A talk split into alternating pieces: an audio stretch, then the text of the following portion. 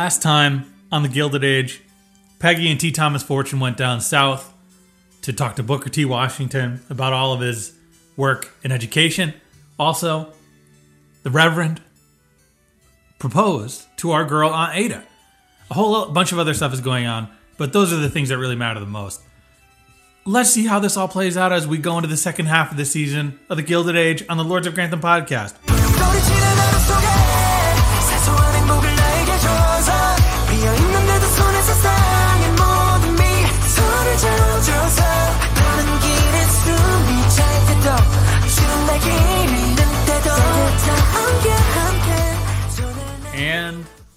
We are past the halfway point in season two of the Gilded Age. What is going on?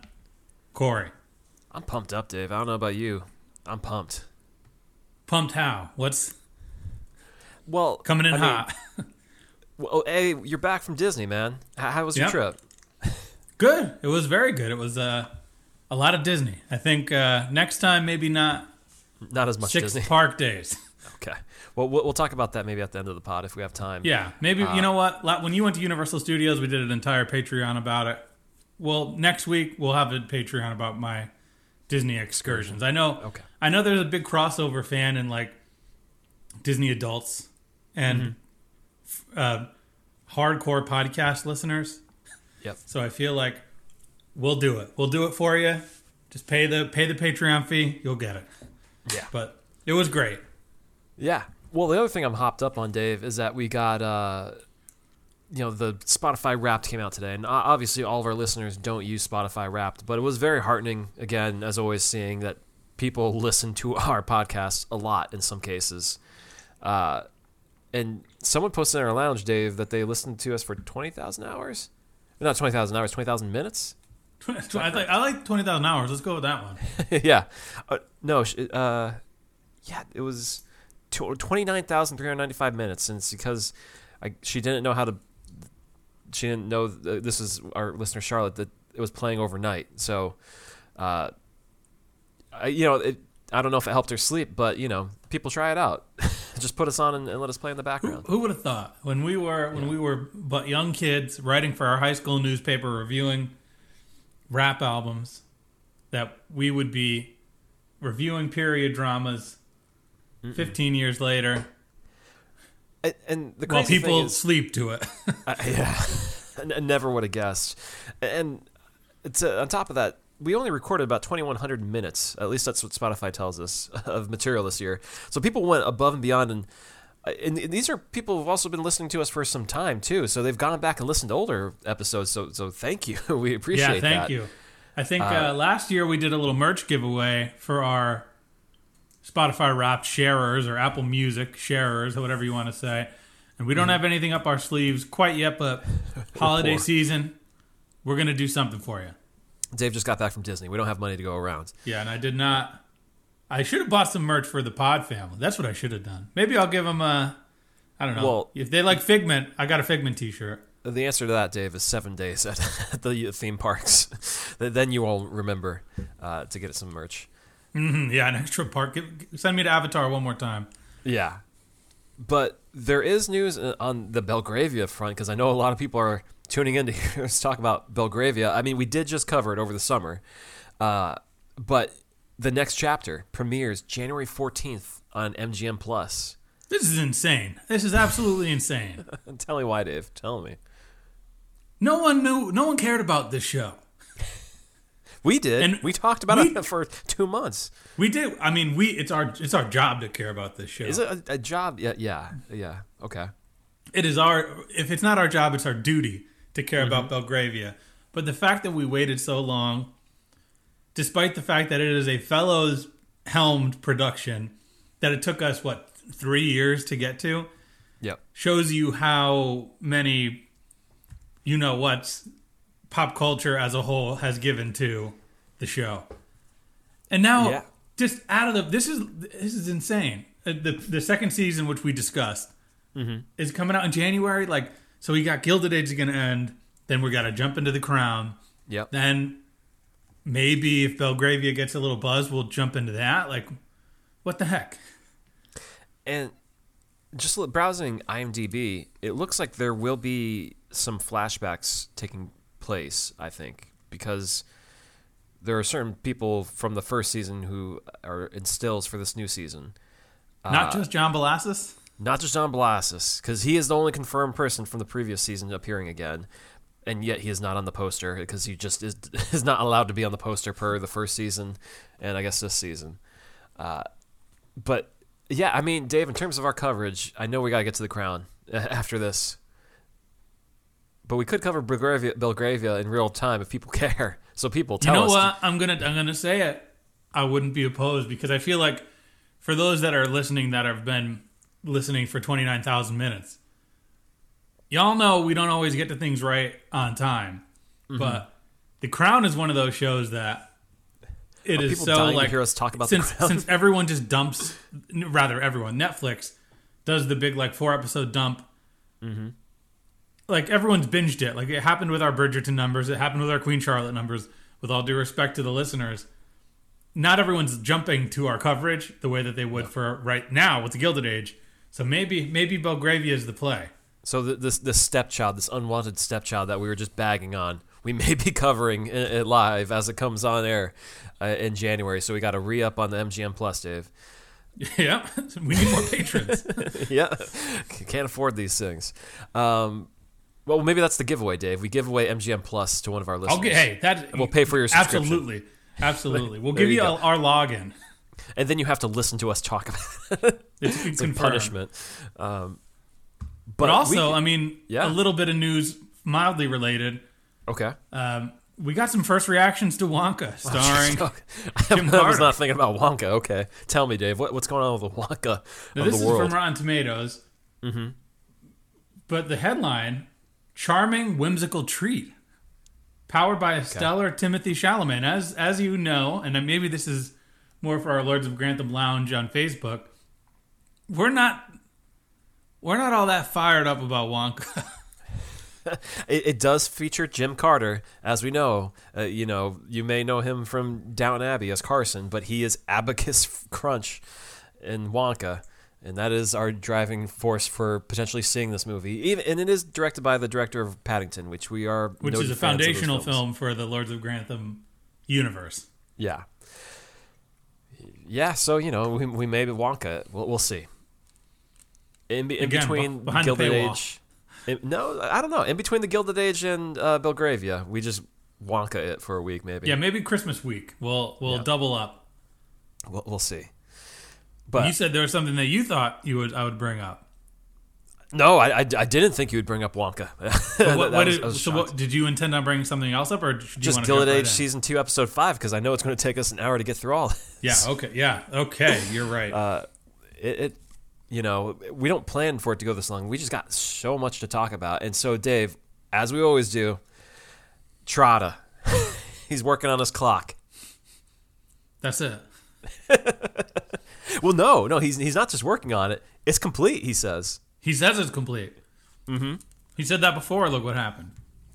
that's true that's true and, and miss armstrong uh what is it or miss bauer offers to test it and miss armstrong says watch out and jack says that's that's a good idea miss miss armstrong i'm not, I'm not going to let miss bauer try it out He's also like hovering around in, in other scenes with people, but that's that's all we get for Trotter.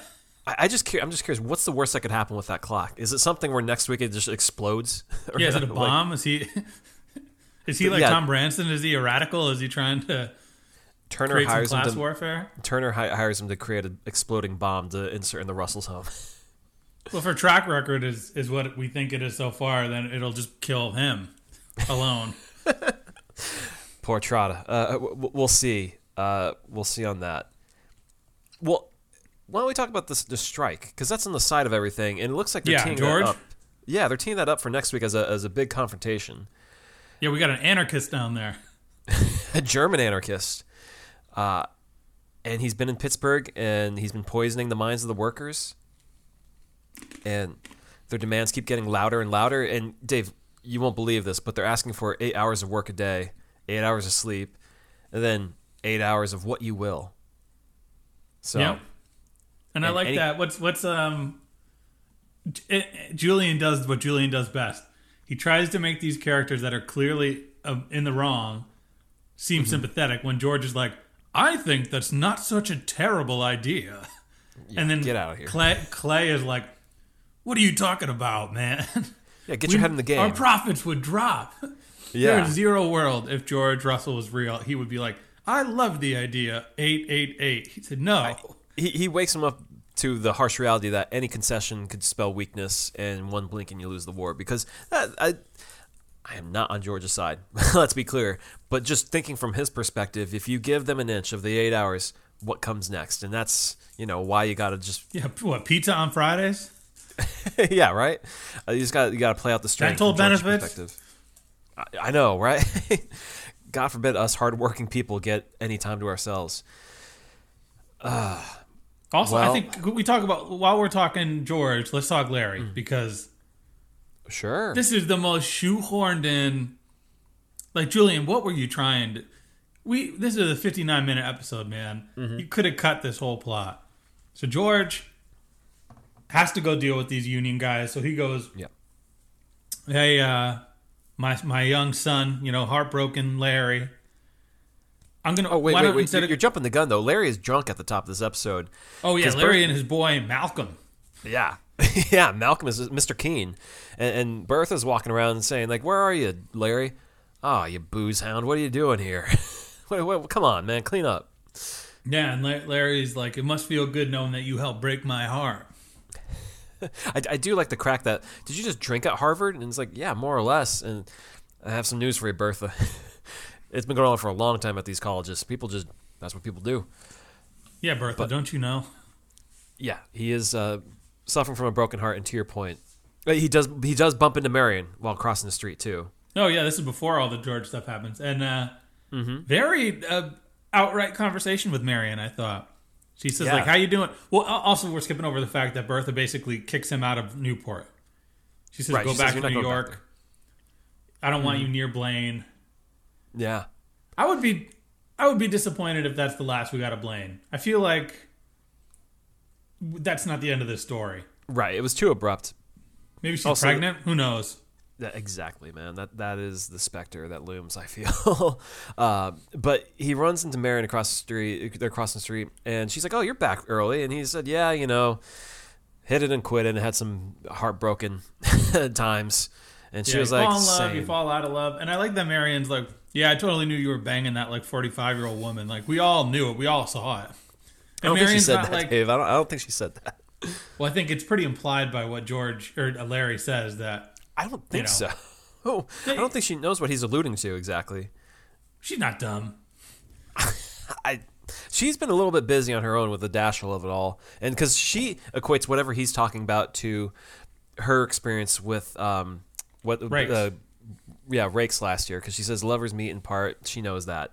She's looking at it at a very basic level. I don't think she's looking at it like, oh, you're a yeah, maybe deep. she's naive, as we find out from um, Ada that these Mm-hmm. spinsters are a little naive in the Yeah. romantic sense. Right. So, anyways, yeah, they're twin sufferers on the car- cruel carousel of life, and they're going to be comrades. But yeah, now he's talking to George, and George says, "I need you to look at this Brooklyn Bridge uh, that's being built. I need you to waste ten minutes of the viewer's time. well, not waste. And Larry's like, why? And George is like, come on, man, like. I'm not going to explain this because I don't have an explanation. Just go do it. Yeah, and then so he goes to this meeting, and there's like nobody in this room. Mm-hmm. So basically, no one's there. Because Mr. Roebling is the guy who's supposed to be designing this bridge, but he's not around. He hasn't been around. Uh-huh. No one can get a hold of him. Yeah, and his wife is there. Miss Roebling. Yeah, Emily Roebling, and she is. She's like, oh yeah, you can't talk to him right now. He's not going to be here. He's not going to be at the opening. He's not going to be anywhere. Mm-hmm. And then it's like, okay, see you later. We don't really meet. It's like, oh, okay. Yeah. And then Larry's like poking around and He sees her the- actively making plans about the bridge with a bunch of other people, and then Uh-huh. kind of hurriedly putting it away as he approaches. And so, yeah, as you're saying, he hangs around and comes back around, and he's like, he "Wait goes to a her second." house. Yeah, he's like, "There's no Mister Roebling. It's just you." And she's like, "Yeah, There's a little Queen Charlotte. He he uh, he fell ill. Thought he'd get better. He didn't. So it fell on me to make the bridge. And this is actually a real person. This is a true story. It's pretty inspiring. Honestly, she's the first person to walk across the Brooklyn Bridge because she pretty much made it. And uh, I don't think she got many design opportunities thereafter because they didn't let women do that. But it, that's pretty awesome, and it is cool to know that tidbit. But it is very much shoehorned into the story. Yeah. And also, part of me thinks, like, oh, so we have Larry walking into a effectively a widow's house. dude.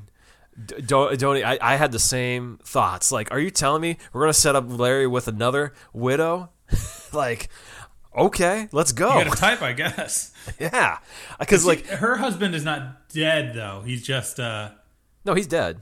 He's gone. so do they overtly say? I was under the impression that he's, um, and maybe it's because I looked it up after the fact.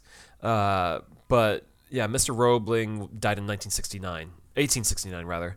Uh, Okay. and, and that so we're you know a few years past that on the show at this point. So seems like a dead. weird thing for them not to be like, oh, yeah, he died and I'm kind of doing the work for him overtly. Like, Well, I don't think. She, yeah, she wanted to be that overt with him. uh Um, but as much as she couldn't be overt with him, I don't think he could be that overt with his intentions. You know, uh, Well, I mean, he also behaved himself. He seemed genuinely like, oh wow, what a cool thing, and it's he figured her out before anybody else did. But wasted opportunity though. Julian sh- should have made Larry go two for two. Honestly, come on. What what's the lose here? Marian's still busy doing her thing. She's not going to be available to uh, advance their end game. So let Larry and Miss Roebling have some fun. Let's do it on the Brooklyn keep- Bridge. yeah, find another. Agnes is a widow too. Yeah. Come on. Uh, what's the worst that could happen? Who Um, knows? We'll find out. but it just ends with uh, you know i think larry remarking that unjust shame and uh, that's that great moving on Is there any Watson. other low hanging fruit? watson i'm going to keep barking his name watson Watson. Watson is a pretty integral part of this episode, though. That is true. That is true. But he does take the time to say to george you know i'm still thinking about this offer that was made to me two episodes ago about whether to move to san francisco into this apartment. I was gone traveling and i came back and i'm still thinking about this. And george says well that's quite the pickle. Maybe you should uh, go off and do something about it. Okay. Well, Thanks, George, I think, is actually shockingly understanding. Where Yeah. I think he's, I think he's gonna uh, help get McNeil in the same room as uh, our man Watson.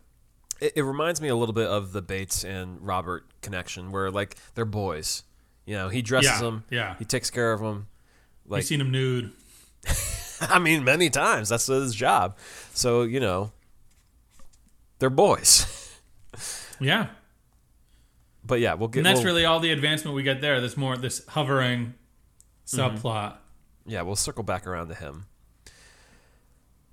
Uh, Oscar van Rhijn seems to be closing in on some sort of situation with uh, Maud Beaton. Yes. Now, we've talked about this a lot. Does Aurora Fane know he's gay? Well, Oscar Wilde, uh, of all people, intimated to Oh her. yeah, like, alluded to, to her. And Yeah. so, do you think she's put the pieces together? I think she has her slight doubts because of how single he's been and unable to make a connection that lasts has lasted. Um, but I think she does see that there is some genuine connection between how Oscar's expressed to Aurora his affection for Maud thus far, and Maud seems to be into him. Uh, yeah. She does advise though, like there's no rush to getting getting to know him. It's always helpful. Yeah. And uh, Mr. Fane walks in the room, and he's like, "What's going on?" "Oh, nothing, nothing, but uh, you know, just talking about Oscar and, and stuff." And he's of the same idea. He's like, "Are we sure that Oscar can be committed to this lady? Is he that interested in her beyond her fortune?" Yeah. Um, is it more like a, he's a playboy? Mm-hmm. And he's never gotten, in their mind, he's never gotten over the wild oats phase. So, Yeah. Yeah, that might be what it is. But in the meantime, Wait, I got a comment though. I got a comment Yeah. on Mr. Fane because he's been there since last year uh, as as the husband, and he's only popped up occasionally. Mm-hmm. This dude is one of the most awkward actors I think I've seen on screen. The the way he enters the room, he looks like a complete alien. Like this is his first time walking on two legs. Yeah, he- the way he, he- tilts his head. He looks like he doesn't belong there. He looks like he should be incredibly his stilted. staff. Yeah, and yeah, I don't. I mean, he's acted in stuff. This actor Ward Horton, but he seems very. And he's I- handsome.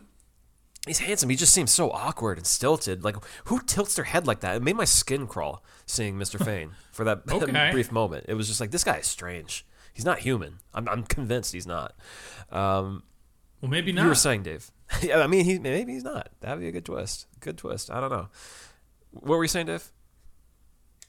No, no, nothing. Talking about uh, uh, what were you talking about? Oh yeah, Maud Bean. Maud, um, uh, sh- she's uh, looking Maud to invest in a railway.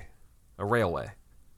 Yeah, and she gets and, and she has confided in Oscar before that she Mm-hmm. doesn't really feel comfortable. She feels like she's being hustled by this guy.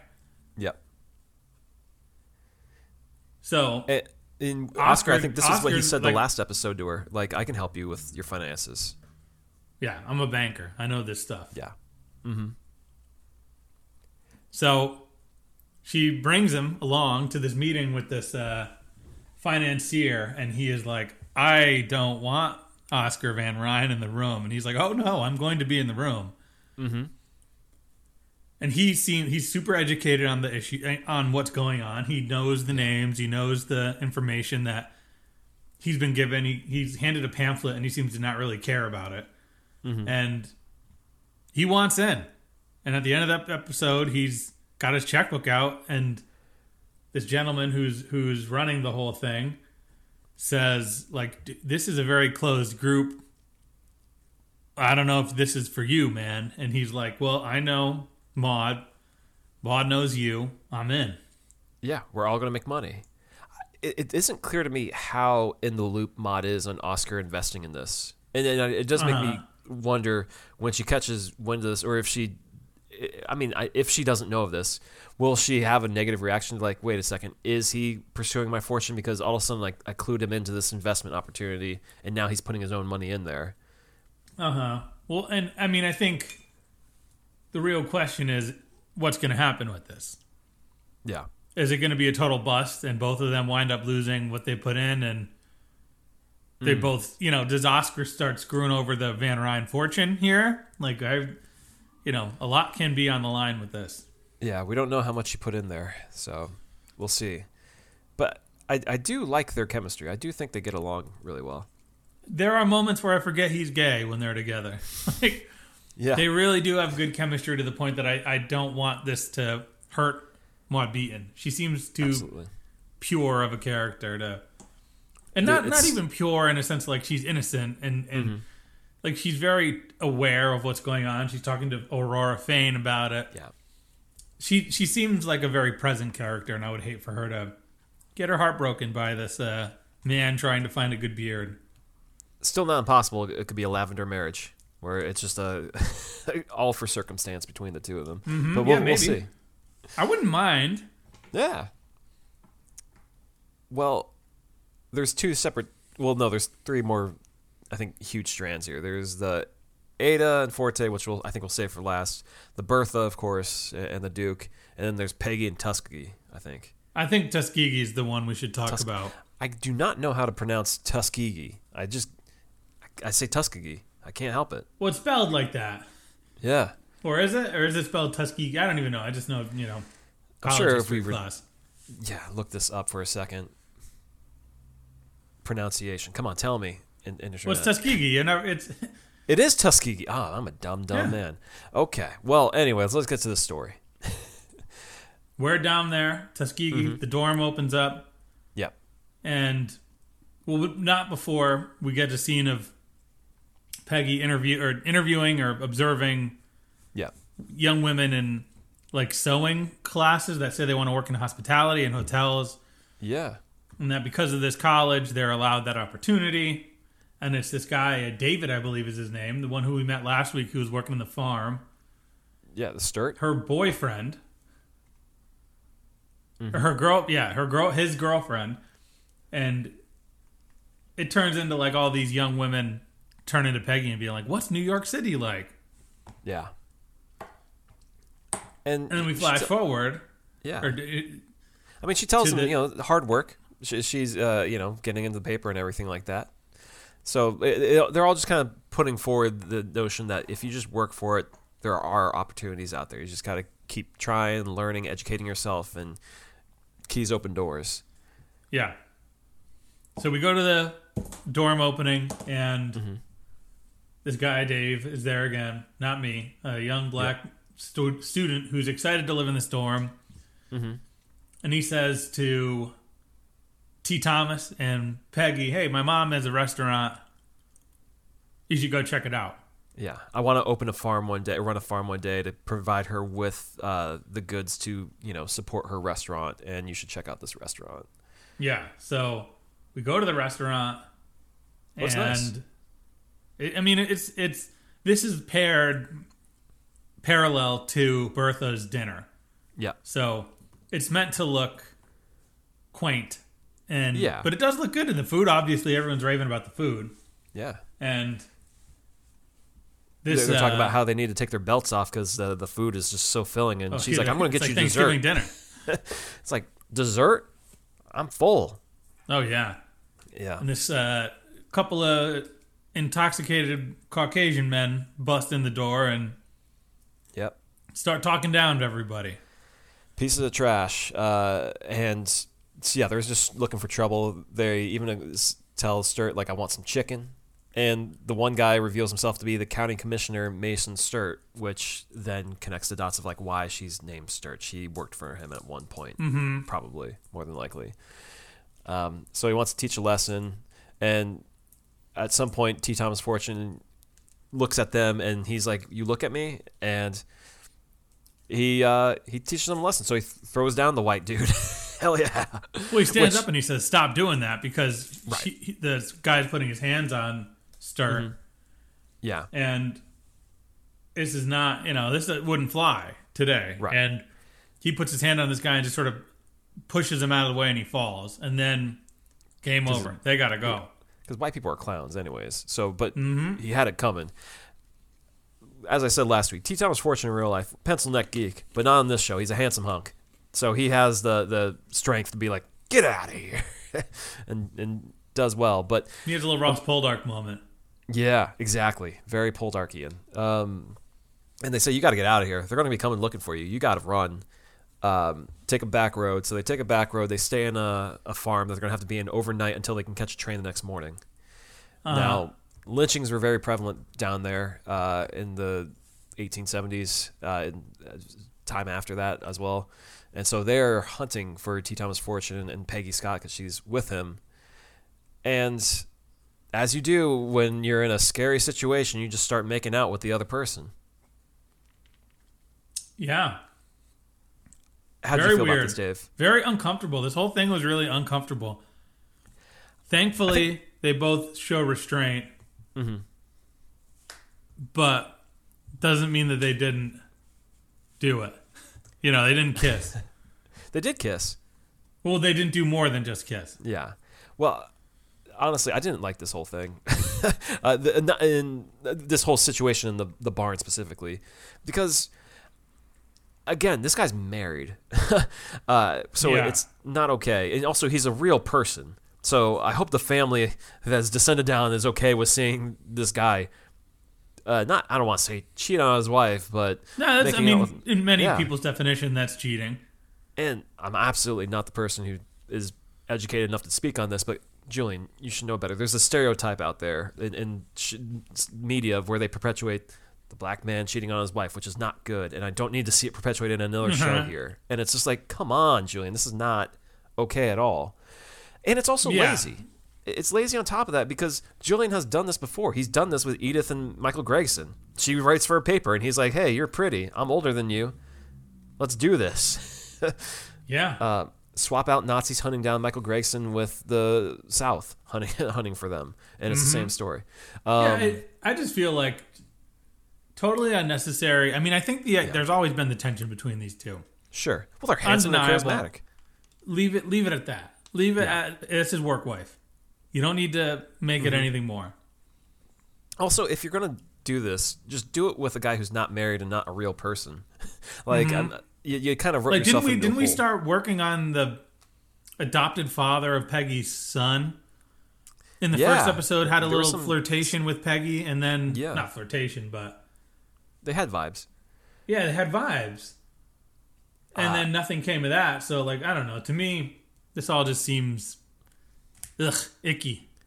And you wonder too, did Julian write this because he saw the chemistry between the two of them and he's like, Well, I just gotta do it and it's like, Julian, no. just change his name. Just like you did with Jack Trotter, just to say it wasn't T. Thomas Fortune, it was T. Thomas Fortune. And, and No, that, there we go. Fortuna. Yeah, different guy entirely. What are we doing here? Although, after saying all that, I am pro changing history if the person is single, as we've said with the crown. If Princess Diana got with Muhammad Al Fayed, would have been incredible. uh, just make sure they're single and ready to mingle, and uh, Yeah. yeah. So actually, was Or you know, Al wealthy? Terrible humans that are, you know, It, it's just Make 'em like- funnier. It- it's like Larry with Roebling. That is exactly what you should be doing. Hook them two up. She's single. He loves has widows. no consequence. If anything, it looks funny. A hundred percent. People would be cheering on to find out that their great grandma was getting on with this imaginary hunk. But not your uh, nerdy great great great grandfather who's actually Married. not this towering hunk Yeah. making out with this pr- alpha progressive female character. It's very reductive to both of them. Yeah, oh yeah. But let's not, Not waste any more time on this though, because Okay. it is uh, we're, we can talk about this kind of laziness for an hour. Yeah. We got two other plots to talk about. Well, let's talk about the Duke of it all. He's coming to town. The Duke is coming to town, and our girl Turner is still, or Winterton is not thrilled. Mhm. And we see the plans are going as as they are. No further uh, furthering with our man Mm-hmm. Baudin and um, his date. We don't know how that went. We don't know if it happened yet, but we know he's got five right. chefs working under him to help this meal. Mm-hmm. Bertha says no British food because British food stinks. Yep. And he goes, Yeah, okay, yeah, I got five courses, got five Fine chefs, China. Mm-hmm. Everything's nice. and we see this red shirt that we met last week, Barnes, Peter Barnes. Who had uh, a nod and an acknowledgement of Turner, mm-hmm. gets called We've in. never seen a- before. Yep, gets called into a meeting or to to Winterton's house, and she goes, "I got a guy on the inside." Mm-hmm. His name is And- Schneider. He's one of the five cooks. Immediately put to use. So And Turner calls said, him I, in. She's I like, want to, I want you to mess things up. Yeah, I want you on the inside too, and I will Yeah. pay you. And Pete Barnes is just like, well, what's a career to me? Let's do this. Yeah, Winterton will hire me. So Yeah. you know, as as important as this this Duke sequence is, it Mm-hmm. is very straightforward. Yeah. We Well, get there, Bertha is also dressing Gladys for the evening. uh huh, because she doesn't sure know any it- better. Right. And and Gladys is someone who was named the best dressed recently in, in town. And she makes that point to her mother, and her mom's like, No, I'm going to dress you. You're going to wear this dress, this ugly red dress, actually. I was Instead not of your pretty. blues, so you look like a kid. Yeah. You don't make Eh. people's top twenty best list Yeah. wearing unless- children's clothes. Exactly. The mama's got to know, know best. And so Gladys gets all dressed up, and she is seated next to the Duke. Mm-hmm. And they chat. And the Duke is like Gladys. He is uh, taken by her. And very common, uh, we alluded to this last week. He may not have fortune. Who knows? We know he's a duke. We don't know. He may be seeking a little bit of fortune. We don't know his intentions. We don't know him. Yeah, Robert Crawley did the same thing. Yeah. We'll see. I mean, if she is, uh, if it's true the way she's based off of a uh, Vanderbilt, uh, Vanderbilt's daughter, I don't want to spoil anything, but there, there, there could be a connection here. I don't know. Right? Yeah. I mean, look at Cora and Robert Crawley, Downton Abbey. There you go. He was broke. He's a lord. Married her for her money. exactly. Exactly. Same deal. Yeah, so those So- two are, are hitting it off, and, and Mm-hmm. Bertha and the Duke are hitting it off. And there's the scene where, right after the Duke sees Gladys, where um, uh, Turner or Winterton is like, "How come you're not coming to our house?" Or you know, she can't contain herself. She is. Mm-hmm. Oh, y- yeah. she has no filter. Right, because yeah, the Bertha's saying, "Oh, you'll enjoy our, our version of Newport," and that yeah, she butts in like you wouldn't enjoy our version of Newport. Obviously, she she's all sour grapes. Um, but Who cares? Tur- yeah, Turner has a plan. As we recall from last week, the last thing that she said was, well, we saw was her throwing a paper into the fireplace and saying she'll get revenge. That's my if it's Duke. the last thing she did. Speaking does. of Wonka, all the the I, I think I made that connection last week. Mm-hmm. That's that's my Duke. I want my Duke. Yeah. And so we already talked about the Peter Barnes of it all getting involved with this. And she's also hired someone else to Mm-hmm. Schneider, uh, the cook, one of the five cooks. right. Uh, Pete, yeah, Peter Barnes and Schneider. And so Watson is just milling around, and this is the dumbest thing. I'm sorry, this is just. I loved it. I was so there for it. It well, the thing I'm hung up on is she said last week, "I will get revenge if this is the last thing I, uh, I can do," and this is the best she could do in terms of revenge.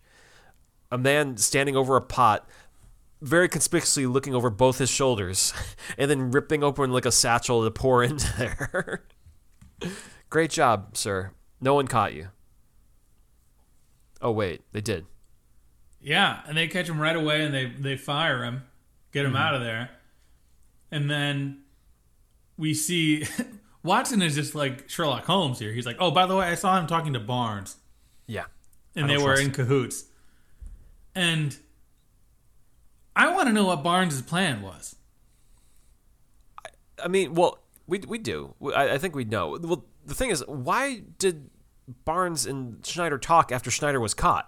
it's like if you don't want to draw any like attention to yourselves, don't converse because then they they crack that joke of like, well, is the soup hot? Oh yeah. So I think the plan was Peter Barnes goes up there when they're all serving soup, spill the soup on his lap so it'd be hot, Yeah, yeah, and that's why uh, Church intervenes, grabs the plate before he can tip it over, and George and Bertha do clock that he's using his hands and not a glove, but it's okay because the the soup did not spill on the Duke's lap, and Turner Turner is miffed. Mamie uh, Fish says, "Yo, right there, you you look a little upset," and she's like, you look flustered. yeah. She's fine. I, I, I like Mamie Fish just popping in and being like, "What's the deal? What's the deal over here? What's going on?" Yeah, tell me a little bit. And oh, McAllister here is here in this episode. It's really more or less Nathan Lane collecting a paycheck, and I'm happy for him. Keep getting your money, man. He need, yeah, he he weighs too heavily on this for him to not at least be in the room because they do talk about there's people on both sides of the opera here, mm-hmm.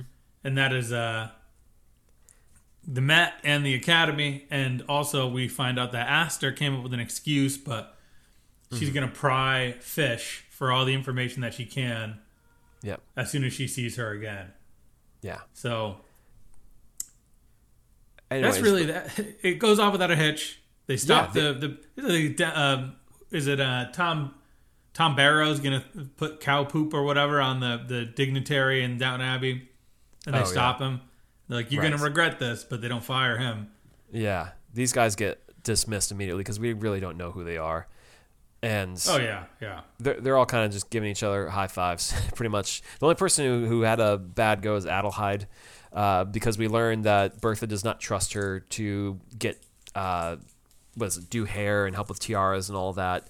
Uh, and she was only supposed to be a temporary replacement for Miss Turner. She wasn't supposed to be long term. So Uh-huh. they did, and did Bertha hire another. takes. She's like, "Yeah, I haven't found anybody yet."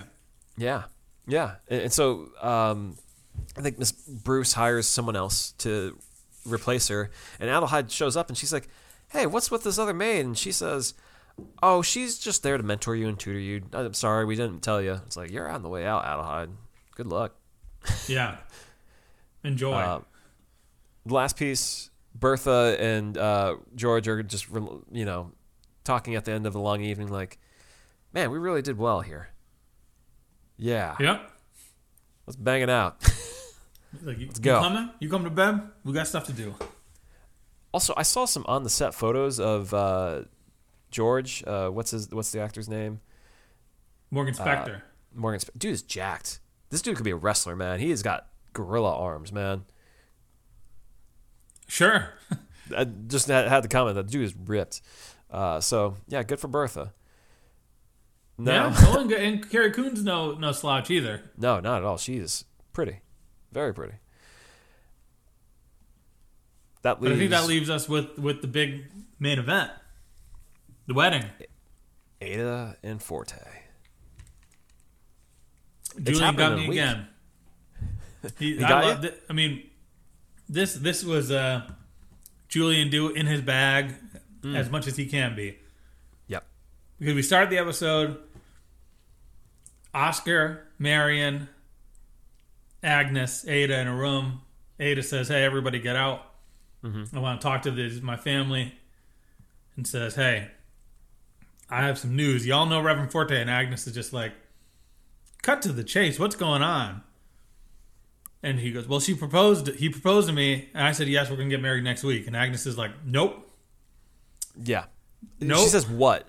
Actually, because she she's like th- thinks she mi- she thinks she misheard her. Uh, Oscar's already ringing the bell for champagne, and as you said, Agnes has said no, no. And next week, no, definitely not, definitely not. And she says, she just goes off on her, and she said, "When you're a spinster, you always have been a spinster. Mm-hmm. That's who you are." And Yeah. Ada's just like totally distraught, and Miss uh, she, she uh, Ada asked, "Will- "Will Miss Scott be able to be present?" No, and neither will I. Oscar, you won't be able to go. Uh, yeah, church comes in, and he's like, "Well, congratulations to you." She's like, "Take that back." And he's Is like, is it oh, church oh, or not Bannister? church, Bannister. Gosh, Sorry, wrong side of the road. Yeah, Uh, Bannister's like, well, church just walks in. back. Oh, wrong house. Excuse me. Bye. Oh, hey, how you doing? Con- Yeah. Congrats. Yep. Cheers. But Bannister walks in. He says, "Congrats," and then Agnes says, "Rescind that. Recant. Recant." Says, I take back my the congratulations. my congratulations I and he like winks Um, and then the rest of the episode is basically a, a, a dancing around agnes being a total b word to her sister because she's insecure about being alone yeah. She, and it starts with uh, she bans oscar from going ada wanted oscar to walk her down the aisle because you have to have a man walk you down the aisle Mm-hmm. and Marian's grand plan is to shoehorn Dashiell into this episode by having Dashiell as the individual to walk her down the aisle Mm-hmm. and Frances as the flower girl, even though Frances is in like middle school. Like that's the that's not the appropriate age for a flower girl. Different times back then. Different, sure. She Um, carries herself like she's in, in grade school. Uh, Yeah. Um, also, this is a plot device to get Oscar and Maud Beaton a little closer because Oscar just confides in Maud that he's really upset with his mother for not approving of this wedding. And he says, I'll break the rules if you do it with me. Yeah. Which is, again, why I really like these two, and I really hope that they can make something work. there's a part of me that wishes there was more Ada and Oscar moments before this, showing the two Uh-huh. connection between the two, because it really is just kind of like familial. We're just li- uh, leaning on that to show like Oscar caring, you know. Um, Yeah, I think But- we're kind of making up for lost time with Oscar this season. I think Yeah. I like him a lot more. oh, for sure, he's definitely more likable this year because he's not just scheming and scuffling. Um, but yeah, Ada won't come downstairs, and Agnes is confused. Like, why won't she come around? And Marian has to tell her, "You were rude to her." You like told her she wants to get married. This is like the biggest moment of her life. Like you had this. Yeah. And Agnes calls her petulant, and she's like, I don't care. I'm I'm You married. get off on Agnes. You stink. You're awful. Yeah. And then And- just like last week, on Agnes is there eating dinner alone. How do you Yeah. feel now? Yep. And so and then she Ada's- goes and talks to Reverend Forte. Well, is that before Ada talks to Forte and Forte says talk to Marian?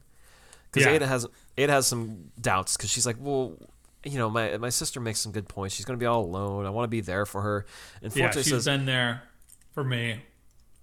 Forte makes a really sweet case where he's like, I didn't want to leave my parish. I didn't want to leave Boston. I was happy eating clam chowder up there and getting drunk on the st- streets and With all Harvard with. Larry Russell.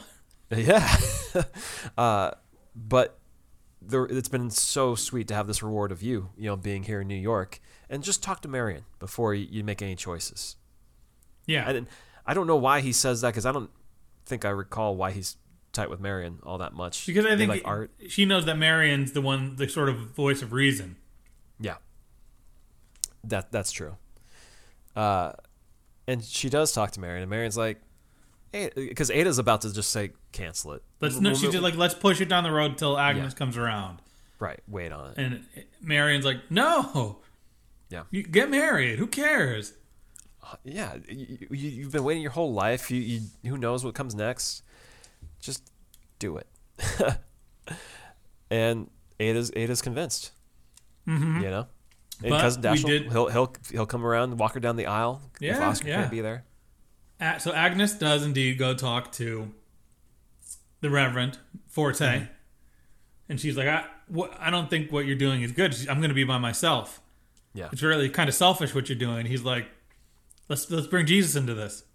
Jesus said the point in life is to become, you know, a man and woman to fall in love and flesh of flesh and into become one. of one flesh, and and that's that. I'm going to retire in New York. This is a. I think you're the one being. You should have said you're being selfish. What are you talking about me? I'm a I'm a chaste man of God. Yep. And and then he says you're not gonna you're not gonna comment back. And and Agnes does her best Violet uh, Crawley and says, well, you brought God into this, so there's no point in talking about it. Yep.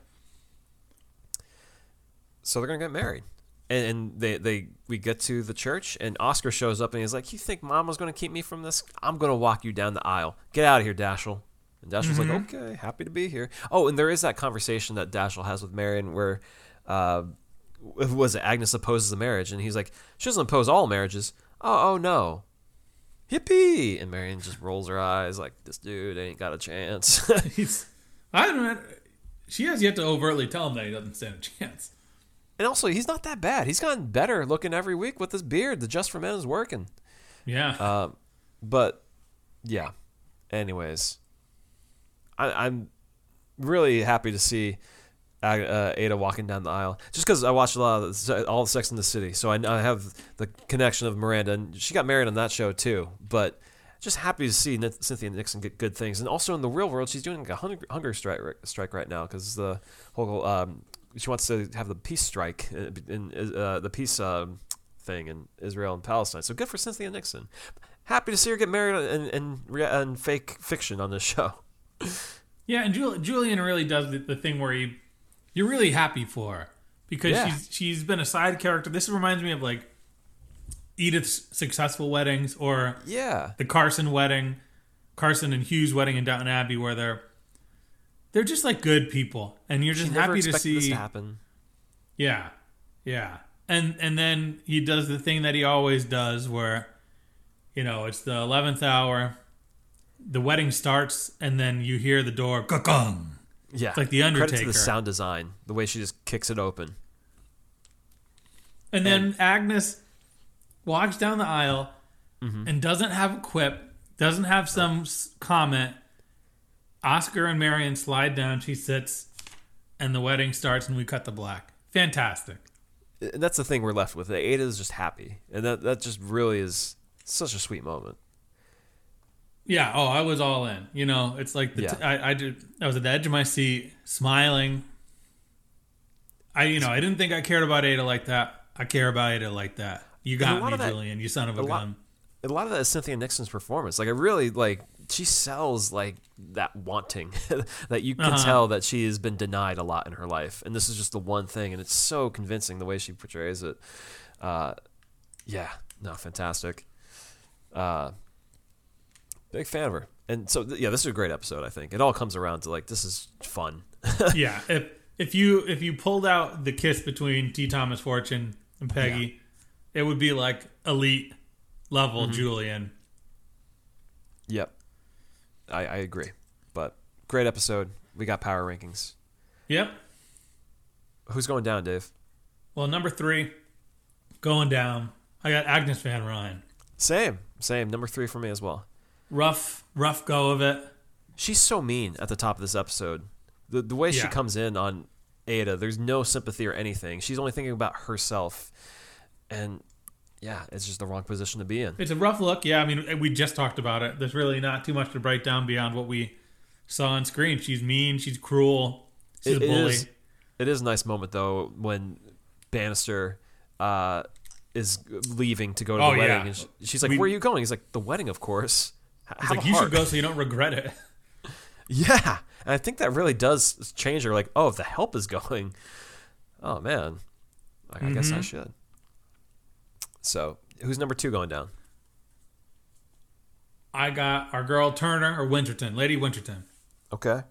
Rough week. She has this master Yeah. plan. We saw her screaming and crying like a baby last week about this Duke. Mm-hmm. And things don't go her way. Bottom line, you know, all both of her little moles get sussed out, Yeah. and not a good look. Well, I have and her she moles. whines in front of the in front of the man himself. She's like, "How come you don't like my Newport?" It's like, "Shut up." Get out of here. Well, I have her moles at number two. Peter Barnes and Schneider. They uh, they just didn't do their job. they got caught out, and then they're fired. They're So- little piss ants. I, I don't. They don't deserve ranking Okay. space. Sure, that's fair. I also toss an Adelheid with them too, because it looks like she's on the way out. Well, she's not. So- I, some something tells me her and Trotter. There's still left. Okay, we'll- we'll meat on the bone for there. Well, who's number one, Dave? Number one going down. T. Thomas Fortune and Peggy. Oh, okay. They wind up getting chased and almost killed. And I think this is this. Mo- This is a moment that I really thought they were going to lean into a little more in the moment where Peggy is talking to the students, where they're like, "What's New York like?" And then they kind of do the like fade to black as she talks about how romantic New York is and how she has to work hard. Where it's like, it ain't easy being in the South. Not at all. And these two are running literally for their lives.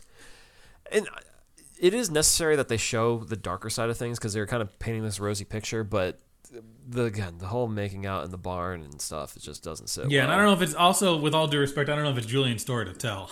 No, definitely, definitely not. Not But, not just the, the infidelity of it all, but the uh, I mean, it, the, it is the, racial you- relations. but it is a thing where you wonder: is I mean, Julian writes all these episodes front to back. Is there a writer's room to advise him on any of his choices? Is there? No, I doubt it. "Ta- take a step back here. Yeah, Um, not your battle, Julian. Yeah. Well, number one going down, I got Miss Turner and Winterton because of everything Okay. that goes goes wrong. Okay. uh, sh- she promised revenge. so that must have been She really good chicken in uh, Alabama that they don't want to end up on the rankings. They really sold me on the power of their article. They seemed very confident in what pe- the piece that they had written. so I think it'll have a net positive effect. What I think I think the fact that their lives are at risk.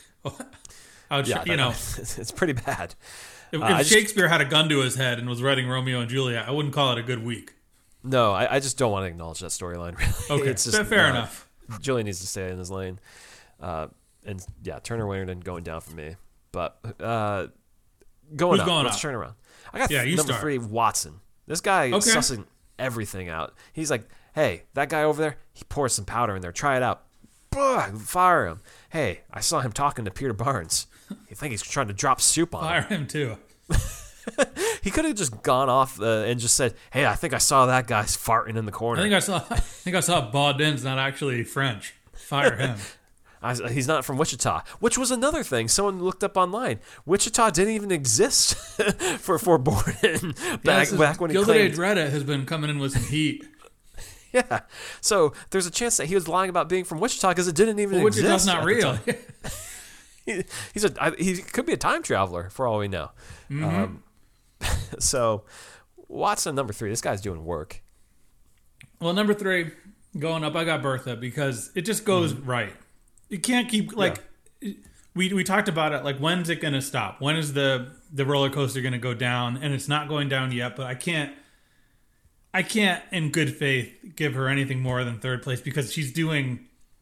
she- She's just letting this world that she has Yeah. built play itself out. That's why she's my number three. Okay. Well, number two, I got Oscar. This guy is oh, uh, okay, good, fair. he's he's making uh, inroads with with Maud. Uh, she seems to be liking what he's given, and he's also investing in uh, potential uh, financial opportunities for himself. So good and on he him. goes out on a limb to to be Yes. there for his his aunt. For- exactly. He he's doing good work this week. So good on Oscar. All right. Well, at number two, similarly, I got Watson Oh yeah, because not only did he do everything that you said, which is obviously great sleuthing, Mm-hmm. he also has the scene with George where he's like, "This is my situation," and and George is sympathetic. George isn't like. Hey, maybe it's not a good look for me to have you. George could easily be like, "You're fired. I'm gonna have you killed behind the shed. No one's gonna know." yeah. But George is like, I would try to get into the room with the daughter as well. So I think he's got things are looking up for McNeil or, or Collier or whatever his name is. Whatever he wants to be. Yeah. Number one though, it's I think undeniable. It's Ada and Forte. Yeah, I got Ada and Forte. Forte, if it wasn't for Forte laying down the, the, the Lord's name to get what he wants. Land in the Lord's name, and then also telling Ada to talk to Marian as well. Like those 2 things, Mm-hmm. he's very much doing the work to make sure this happened. So kudos to him doing the work, and then Ada just standing firm and saying, "I want to marry this guy." So be it. If it's in the, within the next two weeks and it's a shotgun wedding, I'm in. Well, it's not a shot. It's not a shotgun shotgun wedding because there's no. It's a. It as she says to him, she's like, "I'm old. I don't think this is my, this might never happen again." Yeah. Hey, my parents married within meeting each other three months. Anything can happen. Come on now. Yeah, So yeah. good for them. Well, that's this week on the Gilded Age. Uh, Mm-hmm. wow, we did it under, under an hour, Dave. Congrats to us. Wow. I know you've been traveling. Uh, Yep. We can talk about that on the Patreon. Is there anything you've been watching? Anything else going on? No, not. I mean, not not really. Okay. I I watched I watched like one episode of Love Is Blind Japan. We're Yeah. fine. That was the longest pods of any of these shows. like five episodes. I'm like, oh my god, this get them out of these dang pods. How about Shintaro though? The and I still don't know anybody's name because I like Mm-hmm. Well, he's passively guy. watched the show. This is, he's in his fifties. He's Ada's age. Yeah. His Ada's Wild. age. And then when I when I saw him though. on episode one, I was like, all right, this is like a we're lobbing this jabroni in here, and no, no, he gets engaged to like a thirty year old. Hey man, Lo- love is blind. Anything is possible. exactly. Ashla Marion. Yep. It's it's good. It is fun though. I'm curious to see how the like I'm I'm hooked. There's in. so many relationships. Yeah. Uh, what about you? Anything? I've been watching the new Scott Pilgrim show on Netflix. Scott Oh, Pilgrim yeah. Takes Off. Have you watched any of it? I want to. It's on my list. It is awesome uh, because I've read the books, I've seen the movie many times. I played the video game, listened to. I like. I'm a fan. and, Like I'm not even the hard, hardest of hardcore fans. I just really like the the source material and all that stuff. But the show takes it in such a direction because every time you, they've done it, they've slightly tweaked things, and this one goes completely somewhere I did not expect and keeps going somewhere unexpected every episode. So it's And I- different than the the plot. Yes, yes, and it's great. I, I love it. It just it it and it just gives you more time as a TV sh- series to sink into these characters. They did it a bit in the books, but it's nice to see it like acted out and everything by the same actors from the movie. The movie. So yeah, it's fantastic. I highly recommend it. If you've seen the movie, Yeah, liked it, follow up on it. All right. Yeah, I'm, de- that's definitely on my to watch list. Probably sooner rather than later. When I when I saw like Anamanaguchi was back for the music, it's like, oh my god! Like The music's fantastic too, and they you can took the best stuff from the video game Yeah, and the comic and the movie actors, which everyone loved that cast, and put Mm. it together. and it's like they, they had the opportunity to take some of the music that they would detail in the book or say is playing and then actually play it in the show too and stuff which is great uh, so yeah that's been taking up my time for the past week but we'll get back to you next week with more gilded age sorry for being a Yeah. little bit late this week we're not going to the theme parks this weekend uh, Who knows? Big thank you to everyone again for all of the love on the Spotify Wrapped and for all you continuing to listen and everything. And you know where to find us. Leave us five star rating and review so choose wherever you get your podcasts. LordsGrantham at gmail.com, Facebook, Twitter X, Instagram. Uh, all our pods on our Podbean website. We have a Patreon too, and we'll see you next time on the podcast.